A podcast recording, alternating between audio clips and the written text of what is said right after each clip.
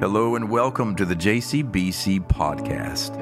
My name is Sean, and I'm so grateful that you found our podcast. Listen, the JCBC podcast is a collection of several sermons that have been preached over the years at Johns Creek Baptist Church. I pray that as you find these sermons and you listen to them, they would meet you where you are in your journey.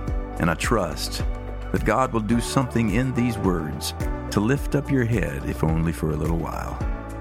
So go ahead and subscribe to us and follow along.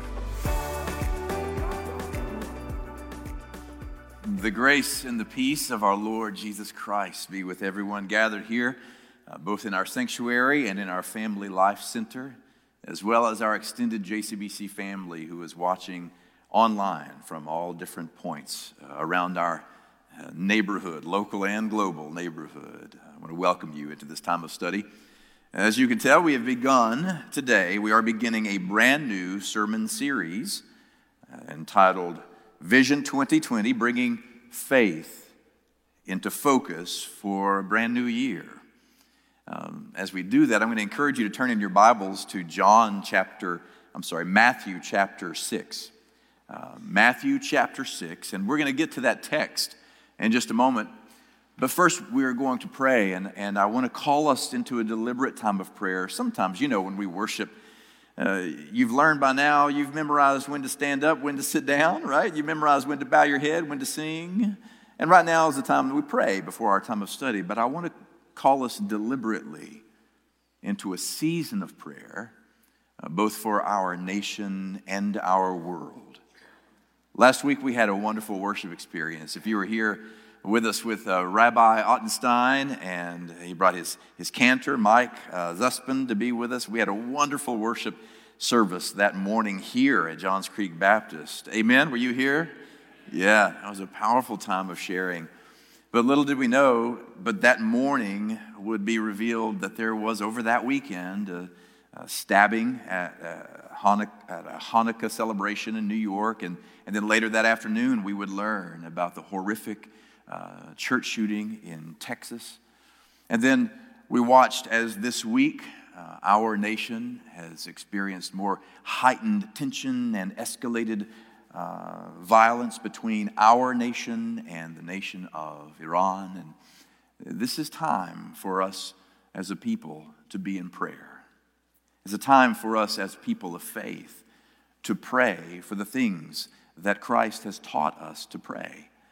And so he is the Prince of Peace, and we pray for peace, but we, we do so in a posture of humility, asking that God would reveal to us what is required of us to stabilize this world that God so loved that God would send God's only Son to die for all of it. So let's take just a moment before our time of study and offer a word of prayer to our Lord.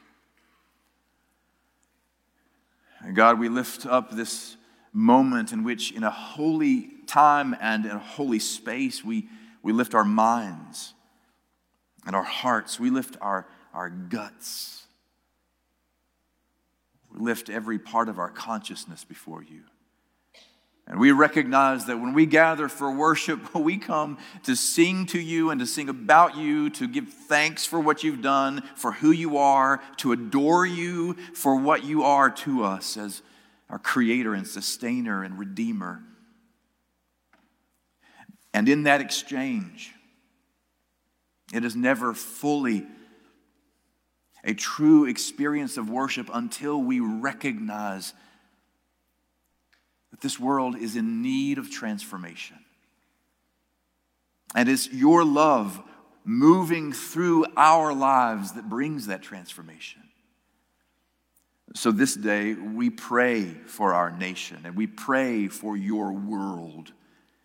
We recognize that anytime there are moments of violence, anytime that there is a heightened tension between people, individuals, families, nations, it is always the most vulnerable who are victimized the most.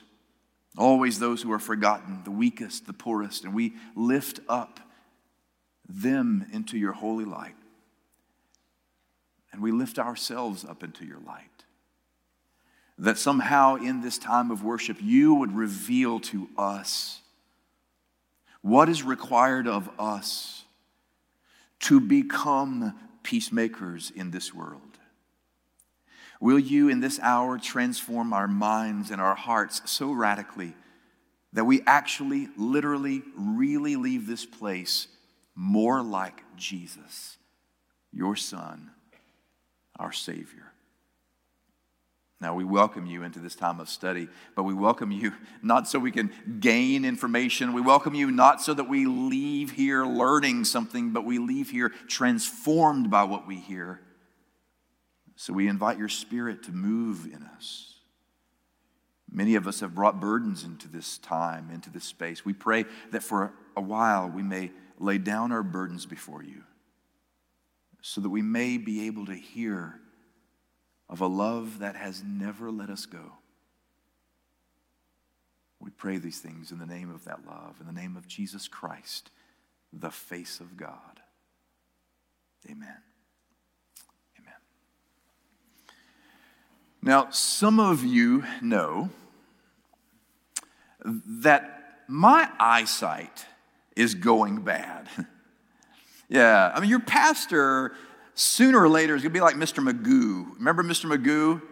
You know, Laura may have to escort me up here. I'm exaggerating a little bit, but not really. I'm seeing some specialists. I've got some problems. I'm like, I got some pre glaucoma symptoms. I've got like something wrong with my macula. I was born with it, uh, whatever. And so that means that I have to frequently go to the eye doctors, the different kinds of eye doctors. And I can tell you, I have all the respect in the world. I love eye doctors, what they can do, what they can know, how they can help us to see. But I will admit to you, that experience is one of my least favorite experiences in seeing any of my doctors. I mean, you go there and it's filled with a lot of anxiety for me. It really is. I mean, it's, it's, it's, an eye exam. It's an exam that you can't study for, which is, you know, and there you're sitting in the chair and they ask you to read things and they put this big mechanism in front of your face and then she asks you questions. Is it better with one or two? Right? Is it better with three or four? Is this stronger or weaker? And the whole time I'm stressed out because I really don't know what to say because what I'm really thinking in my head is, it all looks the same. Right? And so she will eventually have pity on me and say, Is it better one or two? Or is it about the same? And it is. And so she tries to help me out a little bit by saying things like, Okay, well, is, does, does this make it more clear or more crisp? What, what are we talking about? Doritos? This isn't. Then we have another test, like the field of vision test, where you have to test your peripheral vision, and you click this clicker whenever you see a dot flash in there. And so if you see one in your peripheral, you know, and I'm, I'm really focused. They're like, just focus in the middle. I'm really trying. I'm trying so hard. And like, I see a blip, so click. Good. I see a blip, click. Good. I think that was a, was that a blip? I don't know if that was a blip or not.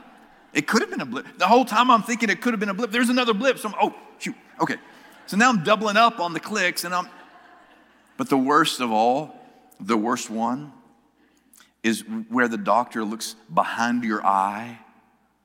You know, that's the one where he gets up close and he shines the light of the sun into your eyes. One comedian said, it's like looking into your soul, you know, and it's a blinding light. But the problem is, the, she's right here. Like her face is literally like two or three inches from my face. And I want to say in that moment, like two things. One, doctor, our relationship has not gotten to this point yet. And I just want to, you know. And number two, you could use a mint. I'm just saying, you, you might need to see the dentist. It could be gingivitis. I don't know.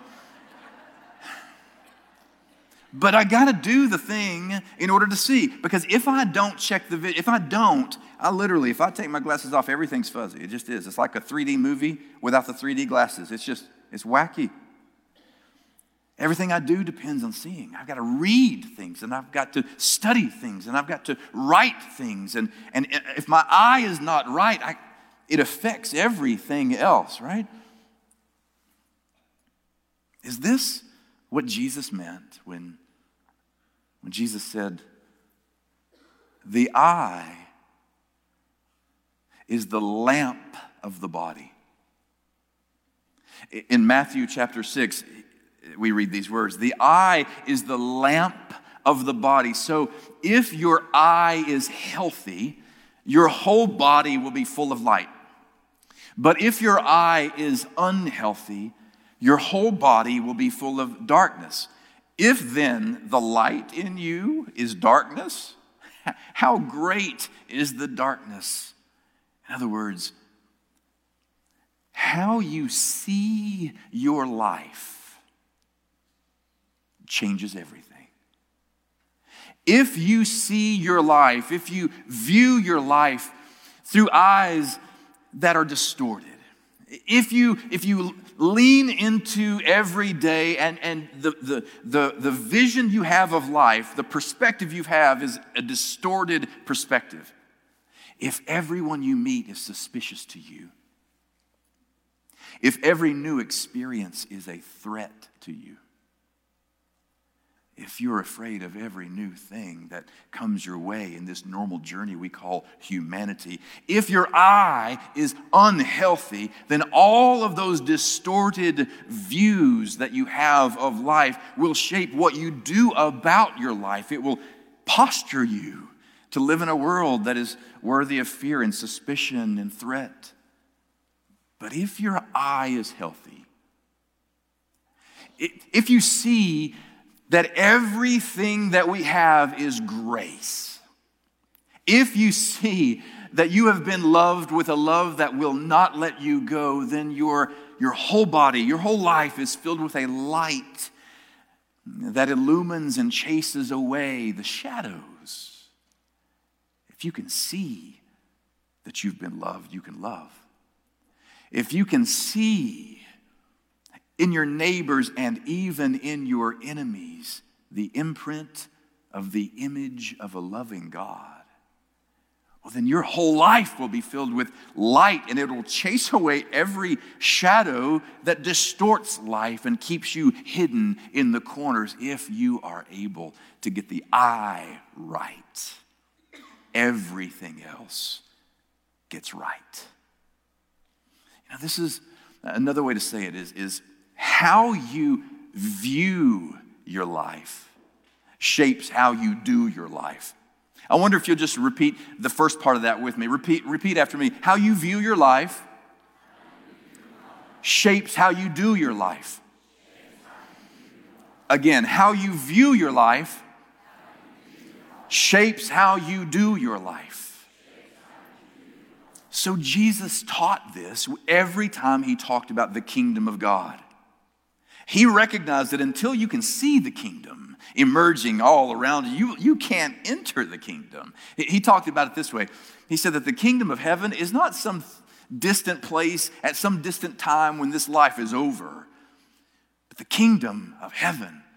Well, we pray that the kingdom of heaven would come to earth.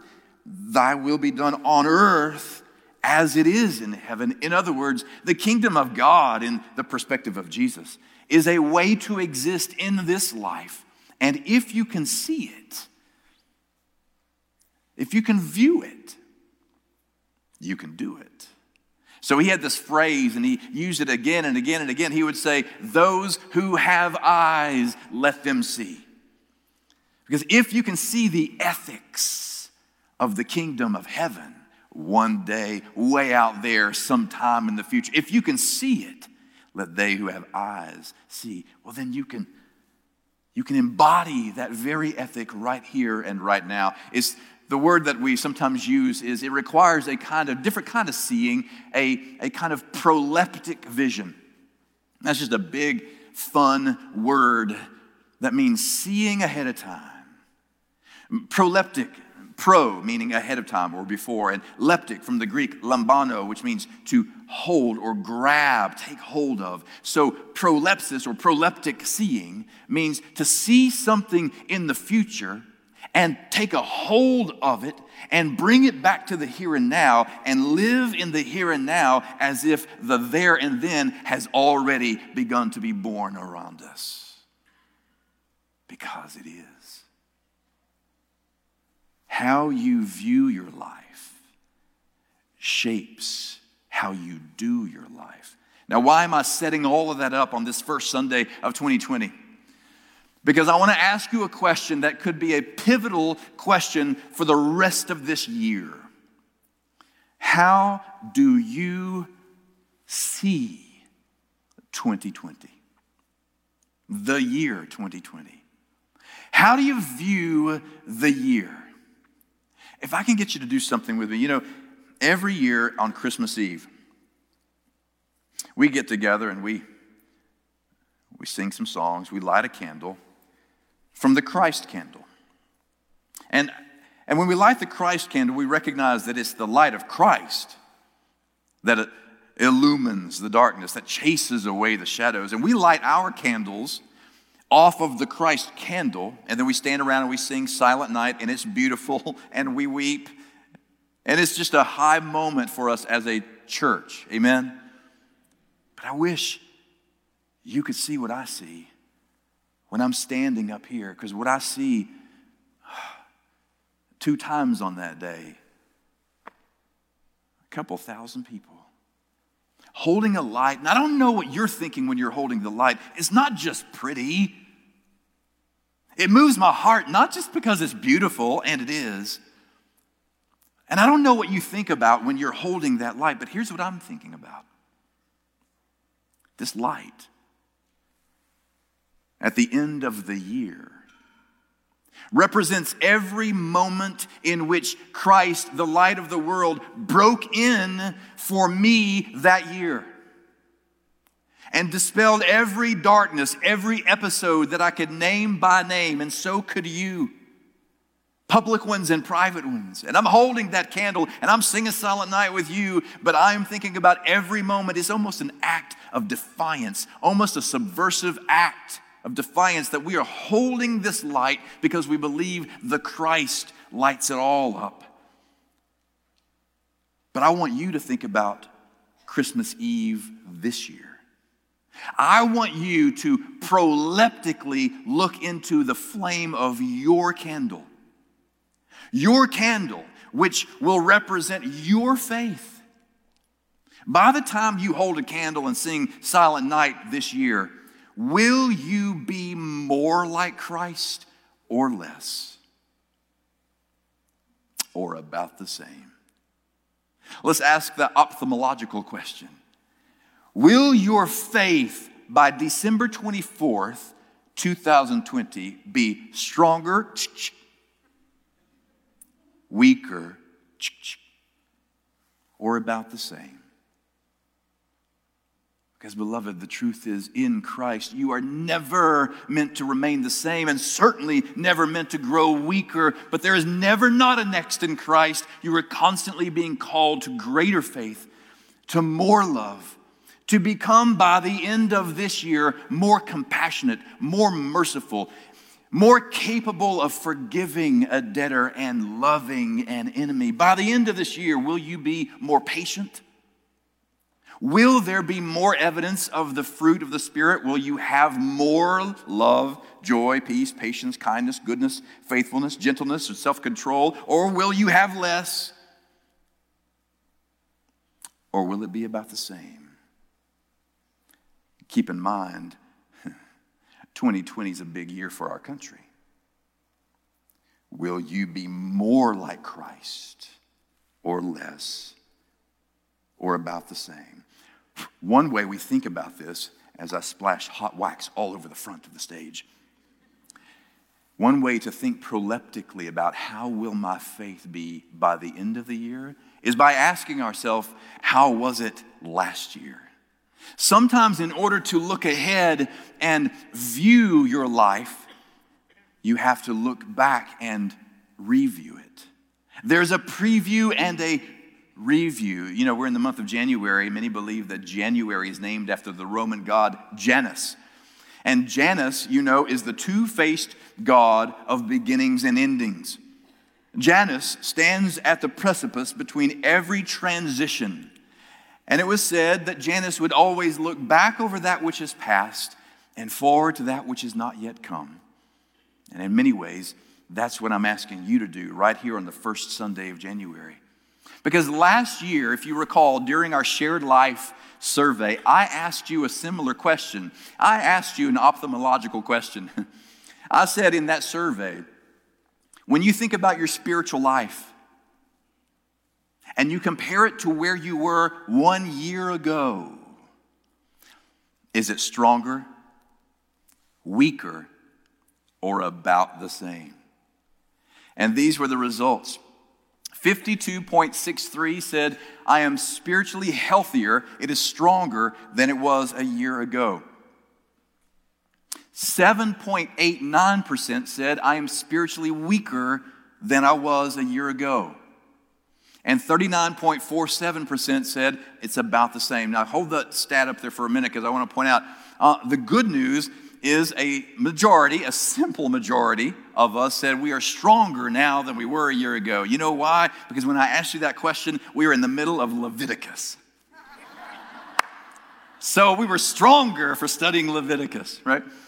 But the other piece I want you to look at, if you combine the 39 and the 7, that is what? You know, math is hard, but 46, 47 ish percent of us said, I am about the same or worse spiritually. And I am saying to you, my beloved sisters and brothers, it does not have to be that way this year.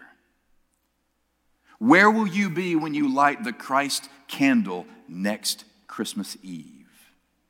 Will you want to have more of Christ seen in your life, less of it, or do you want to be about the same? And I know that when I ask that question, there's a variety of emotions that you may be feeling, thoughts that you may be thinking.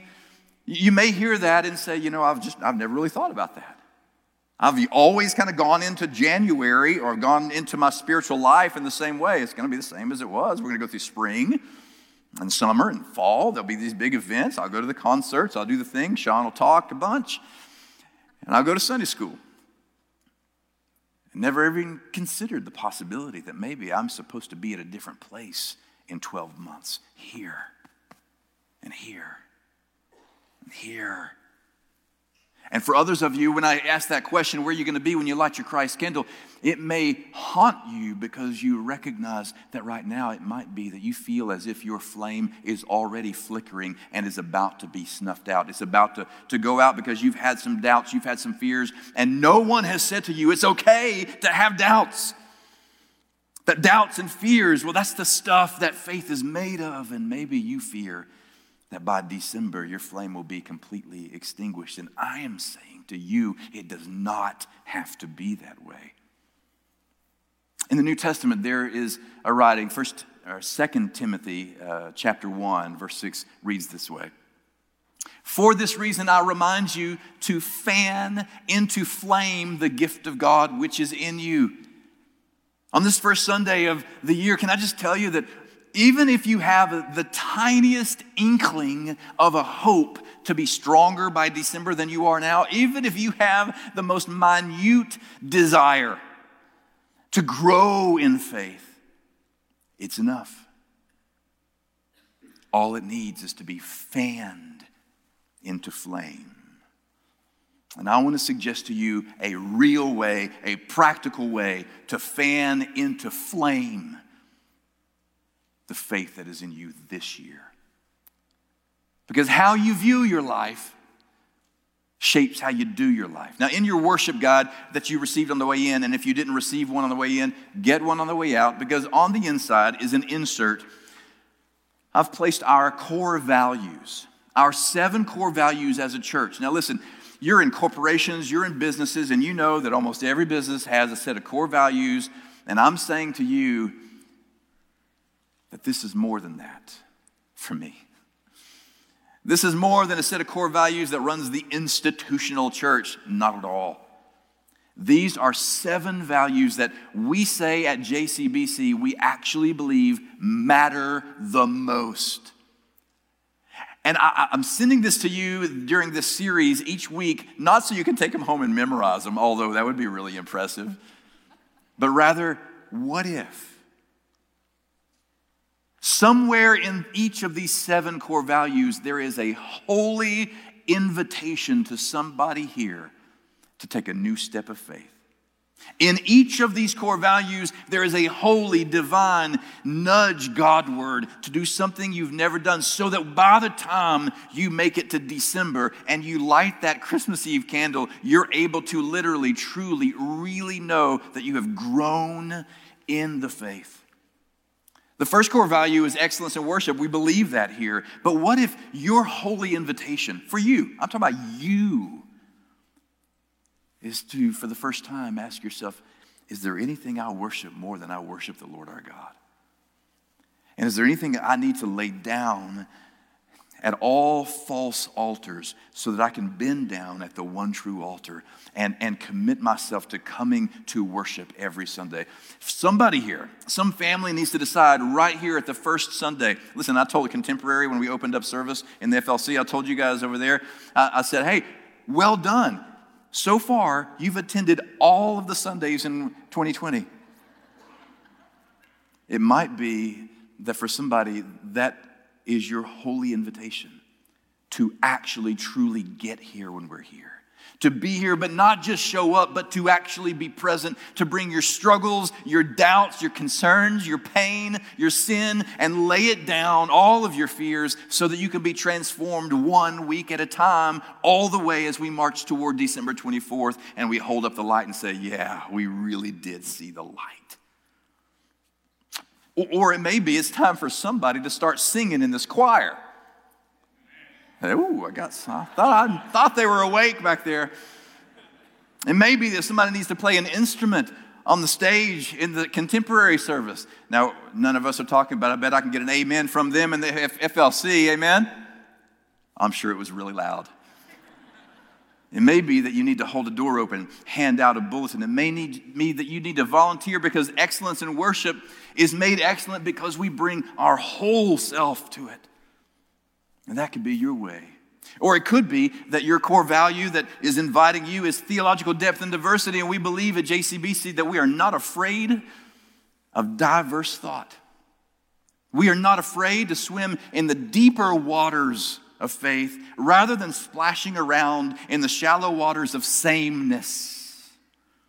It might be that this year Christ is inviting you to befriend someone who you know believes differently than you so that as iron sharpens iron, you both grow in faith.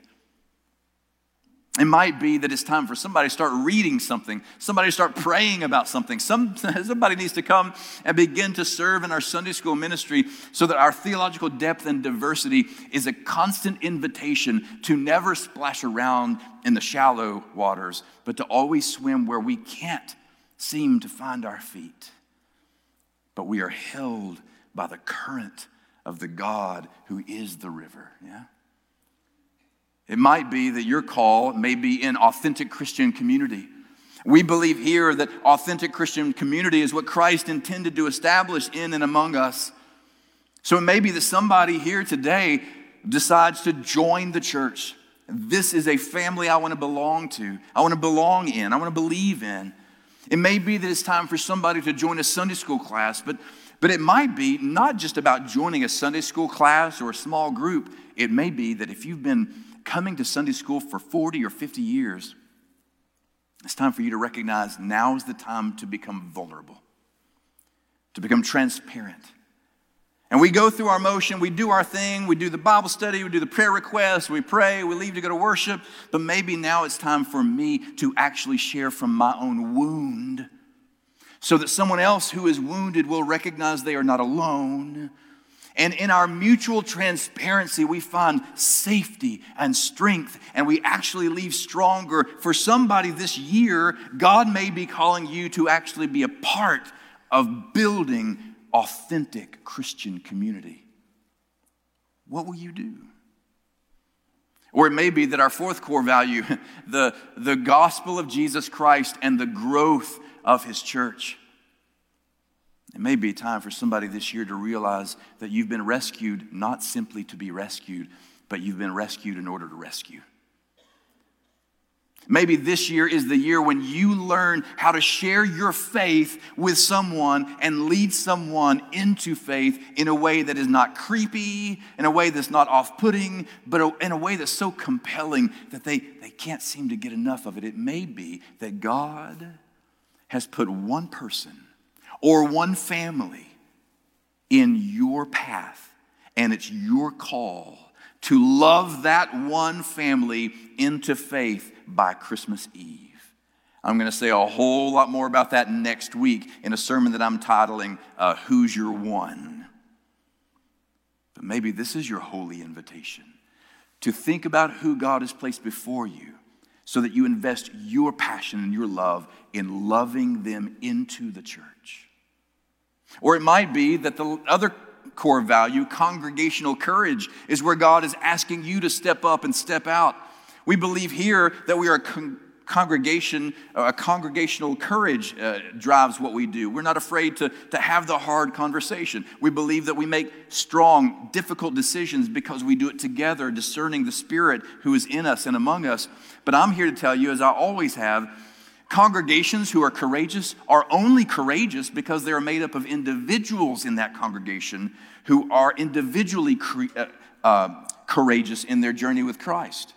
It might be that this year, your holy invitation is to take a risk for Christ, to be courageous courageous enough to step into the risky realm of adventure where you perhaps don't know where it's going to end, but Christ is the one bidding you to come.